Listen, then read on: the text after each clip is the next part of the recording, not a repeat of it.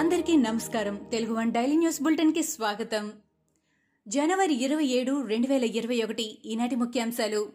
ఆంధ్రప్రదేశ్ పంచాయతీరాజ్ శాఖ ముఖ్య కార్యదర్శి గోపాలకృష్ణ ద్వివేదితో పాటు ఆ శాఖ కమిషనర్ గిరిజా శంకర్ పై రాష్ట్ర ఎన్నికల సంఘం చర్యలు తీసుకుంది. ఇద్దరు అధికారులను బదిలీ చేయాలని ఉత్తర్వులు జారీ చేసింది. నిబంధనల ఉల్లంఘనను సర్వీసు రికార్డులో నమోదు చేయాలని ఆదేశించింది. అధికారుల నిర్లక్ష్యం వల్లే రెండు వేల ఇరవై ఒకటి ఓటర్ల జాబితా సిద్ధం కాలేదని తెలిపింది. ఈ కారణంగా యువ ఓటర్లు తమ ఓటు హక్కును కోల్పోయారని చెప్పింది. ఇద్దరు అధికారులు తమ విధుల నిర్వహణలో విఫలమయ్యారని తెలిపింది. టెక్నికల్ న్యాయపర చిక్కుల వల్లే రెండు వేల పంతొమ్మిది ఓటర్ల జాబితాతోనే ఇప్పుడు ఎన్నికలు నిర్వహిస్తున్నట్లు చెప్పింది. తిరుపతి లోక్సభ నియోజకవర్గ బీజేపీ జనసేన ఉమ్మడి అభ్యర్థిగా మాజీ ఐఏఎస్ రత్నప్రభ పేరు విస్తృతంగా ప్రచారంలోకి వస్తోంది. ప్రకాశం జిల్లాకు చెందిన ఆమె కర్ణాటకలో అనేక కీలక బాధ్యతలు నిర్వహించారు. ఆ రాష్ట్ర సీఎస్ గాను పనిచేశారు. ఆమె కొంతకాలం పాటు డిప్యూటేషన్పై ఏపీలో పనిచేశారు. రత్నప్రభ తండ్రి కత్తి చంద్రయ్య, సోదరుడు ప్రదీప్ చంద్ర, భర్త విద్యాసాగర్ ఏపీ కేడర్ ఐఏఎస్ అధికారులు. ఫైర్ బ్రాండ్గా పేరొందిన రత్నప్రభ అయితే వైసీపీని ధీటుగా ఎదుర్కొంటారన్న ఉద్దేశంతో ఆమె అభ్యర్థిత్వాన్ని ఉభయ పార్టీలు పరిశీలిస్తున్నట్టు సమాచారం. పంచాయతీ ఎన్నికల విధుల్లో పాల్గొంటామని ఏపీ ఎన్జీఓస్ ప్రకటించింది. ఉద్యోగ సంఘాలతో సీఎస్ ఆదిత్యనాథ్ దాస్ సమావేశమయ్యారు. అనంతరం ఏపీ ఎన్జీఓ అధ్యక్షుడు చంద్రశేఖర్రెడ్డి మీడియాతో మాట్లాడారు. ఎన్నికల విధులకు సహకరించాలని సీఎస్ కోరారు. వీలైనంత త్వరలో వ్యాక్సిన్ ఇస్తామని సీఎస్ హామీ ఇచ్చారు. ఎన్నికల విధుల్లో కరోనాతో చనిపోతే యాభై లక్షల పరిహారం ఇవ్వాలని సీఎస్ను కోరాం. సీఎస్ హామీ మేరకు ఎన్నికల విధుల్లో పాల్గొంటాం. ఎస్సీసీ అపాయింట్మెంట్ ఇస్తే కలుస్తాం అని చంద్రశేఖర్ రెడ్డి తెలిపారు. గుంటూరు పట్టణంలోని ఆచార్య నాగార్జున వర్సిటీలో గణతంత్ర వేడుకల సందర్భంగా జరిగిన కార్యక్రమాలతో ప్రజలు ఆశ్చర్యపోయారు. వేడుకలలో కొందరు రికార్డింగ్ డాన్సులు వేశారు. సీఎం జగన్ రెడ్డి పాటలకు కొందరు డాన్సులు వేశారు. జాతీయ జెండాతో ఉన్న భరతమాత పక్కన వైసీపీ పాటలకు డాన్సులు చేశారు. ఇదంతా ఇన్ఛార్జ్ వీసీ రాజశేఖర్ సమక్షంలోనే జరిగింది. వేడుకలకు హాజరైన అతిథులు అక్కడ జరిగిన రికార్డింగ్ డాన్సులతో అవాక్కయ్యారు. మూఢనమ్మకాలతో తమ కుమార్తెలు అలేఖ్య సాయి దివ్యలను అంతమొందించిన పద్మజ పురుషోత్తం నాయుడు దంపతులకు మదనపల్లె కోర్టు పద్నాలుగు రోజుల రిమాండ్ విధించింది. మదనపల్లెలో సంచలనం సృష్టించిన ఈ కేసులో పోలీసులు పద్మజ పురుషోత్తం నాయుడులను అరెస్ట్ చేసి కోర్టులో హాజరుపరిచారు. వారిపై హత్యానేరం కింద కేసు నమోదు చేశారు. కోర్టు రిమాండ్ విధించిన అనంతరం ఇద్దరిని మదనపల్లె సబ్ జైలుకు తరలించారు. అంతకుముందు పోలీసుల విచారణలో పద్మజ పురుషోత్తం నాయుడు ప్రతి ప్రశ్నకు దేవుడు దయ్యాలతో ముడిపెడుతూ చిత్ర విచిత్రమైన సమాధానాలు చెప్పినట్టు తెలుస్తోంది. తెలంగాణ కొత్త సచివాలయం నిర్మాణ పనులను ముఖ్యమంత్రి చంద్రశేఖరరావు పరిశీలించారు.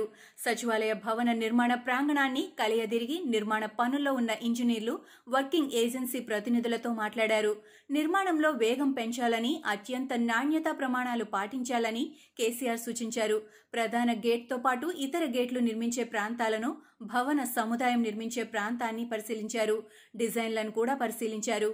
తెలంగాణ రాష్ట్ర ప్రభుత్వం ఎంతో ప్రతిష్టాత్మకంగా ధరణి పోర్టల్ను తీసుకొచ్చింది. భూ సమస్యల పరిష్కారం కోసం పారదర్శకంగా ఈ సేవలను అందుబాటులోకి తెచ్చింది. తాజాగా రాష్ట్ర ప్రభుత్వం ధరణి పోర్టల్లో మరో కొత్త ఆప్షన్ను ప్రవేశపెట్టింది.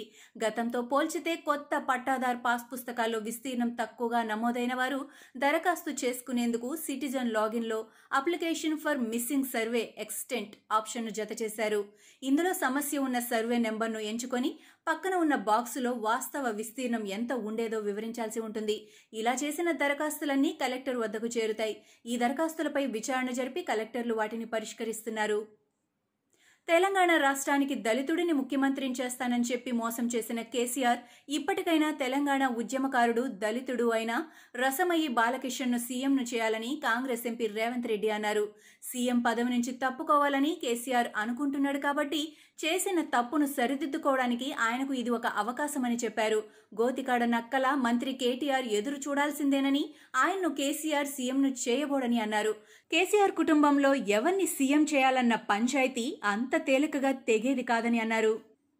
తెలంగాణలో కొత్తగా నూట ఎనభై తొమ్మిది కరోనా కేసులు నమోదయ్యాయి. గత ఇరవై నాలుగు గంటల్లో కరోనాతో ఇద్దరు మృతి చెందారు. దీంతో రాష్ట్రంలో ఇప్పటి వరకు కరోనాతో మరణించిన వారి సంఖ్య పదిహేను వందల తొంభై రెండుకు చేరింది. తెలంగాణలో ప్రస్తుతం మూడు వేల డెబ్బై రెండు కేసులు యాక్టివ్గా ఉన్నాయి. భారత్లో గత ఇరవై నాలుగు గంటల్లో తొమ్మిది వేల నూట రెండు మందికి కరోనా నిర్ధారణ అయింది. అదే సమయంలో పదిహేను వేల తొమ్మిది వందల ఒక్క మంది కోలుకున్నారు. గడిచిన ఇరవై నాలుగు గంటల సమయంలో నూట పదిహేడు మంది కరోనా కారణంగా మృతి చెందారు. వివాదాస్పద వ్యవసాయ చట్టాలకు వ్యతిరేకంగా రైతులు చేపట్టిన ట్రాక్టర్ ర్యాలీ ఘర్షణలకు తావునిచ్చింది. ఢిల్లీలోని పలుచోట్ల పోలీసులకు రైతులకు మధ్య ఉద్రిక్త వాతావరణం నెలకొంది. అయితే దేశ రాజధానిలో జరిగిన ఈ ఘటనలకు కారణం కేంద్ర ప్రభుత్వమేనని నేషనలిస్ట్ కాంగ్రెస్ పార్టీ అధినేత శరద్ పవార్ అన్నారు. ట్రాక్టర్ ర్యాలీ గురించి తెలిసినప్పటికీ నిర్లక్ష్యంగా వ్యవహరించారని, శాంతి భద్రతల వ్యవహారంలో కేంద్రం పూర్తిగా విఫలమైందని ఆయన మండిపడ్డారు.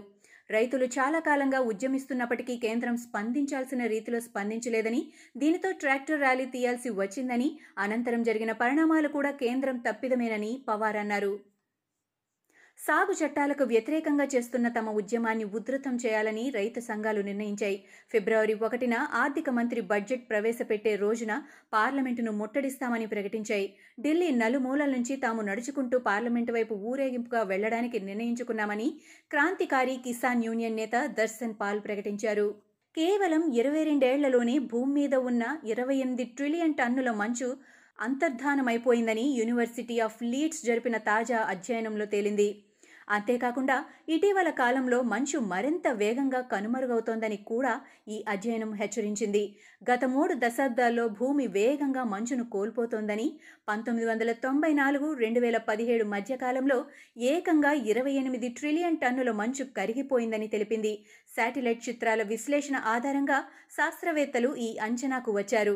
పంతొమ్మిది వందల తొంభైలలో ఏటా ఏటా సున్నా పాయింట్ ఎనిమిది ట్రిలియన్ టన్నుల చొప్పున మంచు మాయమవగా ప్రస్తుతం ఈ సంఖ్య ఒకటి పాయింట్ మూడు ట్రిలియన్ టన్నులకు చేరుకుందని వారు ఆందోళన వ్యక్తం చేస్తున్నారు. మహమ్మారి కరోనాతో సతమతమవుతున్న అగ్రరాజ్యం అమెరికాను ఆదుకునేలా ప్రముఖ సెర్చ్ ఇంజిన్ గూగుల్ కీలక ప్రకటన చేసింది.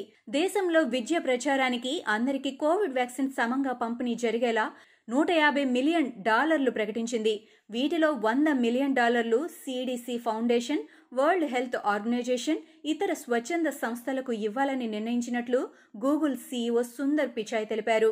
అలాగే టీకాల గురించి తక్కువ వర్గాల వారు సమాచారం పొందేందుకు ప్రజారోగ్య సంస్థలతో భాగస్వామ్యం కోసం మరో యాభై మిలియన్ డాలర్లను పెట్టుబడిగా పెట్టాలని యోచిస్తున్నట్లు ఆయన వెల్లడించారు. ఇవి ఈనాటి ముఖ్యాంశాలు. మరికొన్ని ముఖ్యాంశాలతో మళ్ళీ రేపు కలుద్దాం. ఈ షోని క్రమం తప్పకుండా వినాలనుకుంటే మీరు ఈ షో వింటున్న ప్లాట్ఫామ్లో కానీ, లేదా Google podcast, Apple podcast, Gaana మరియు ఏ ఇతర పాడ్కాస్ట్ యాప్లోనైనా సెర్చ్ చేసి సబ్స్క్రైబ్ అవ్వండి. కొత్త ఎపిసోడ్ వచ్చినప్పుడు మీకు అప్డేట్ వస్తుంది. అంతవరకు సెలవు. నమస్కారం. మన భారతీయ సంస్కృతి, సాంప్రదాయాలు చాలా గొప్పవి. ఈ సమాజాన్ని ఉద్దేశించి ఆనాడే మన కవులు ఎన్నో విషయాలు చెప్పడం జరిగింది. మరి ఆ విశేషాలన్నీ తెలుసుకోవాలనుకుంటే గరికిపాటి జ్ఞాననిధి అనే కార్యక్రమం తప్పక వినాలి. మరి ఈ కార్యక్రమం ఎలా వినాలనుకుంటున్నారా? యాపిల్ పాడ్కాస్ట్లో కానీ, గూగుల్ పాడ్కాస్ట్లో కానీ, లేదా స్పాటిఫైలో కానీ సబ్స్క్రైబ్ చేసి నోటిఫికేషన్ ఆన్ చేసుకుంటే నెక్స్ట్ ఎపిసోడ్ రిలీజ్ అయ్యేటప్పుడు మీకు అప్డేట్ వస్తుంది. ప్రతి మంగళవారం మరియు గురువారం తప్పక వినండి గరికిపాటి జ్ఞాననిధి. నేను మీ మాధవ్. నమస్తే.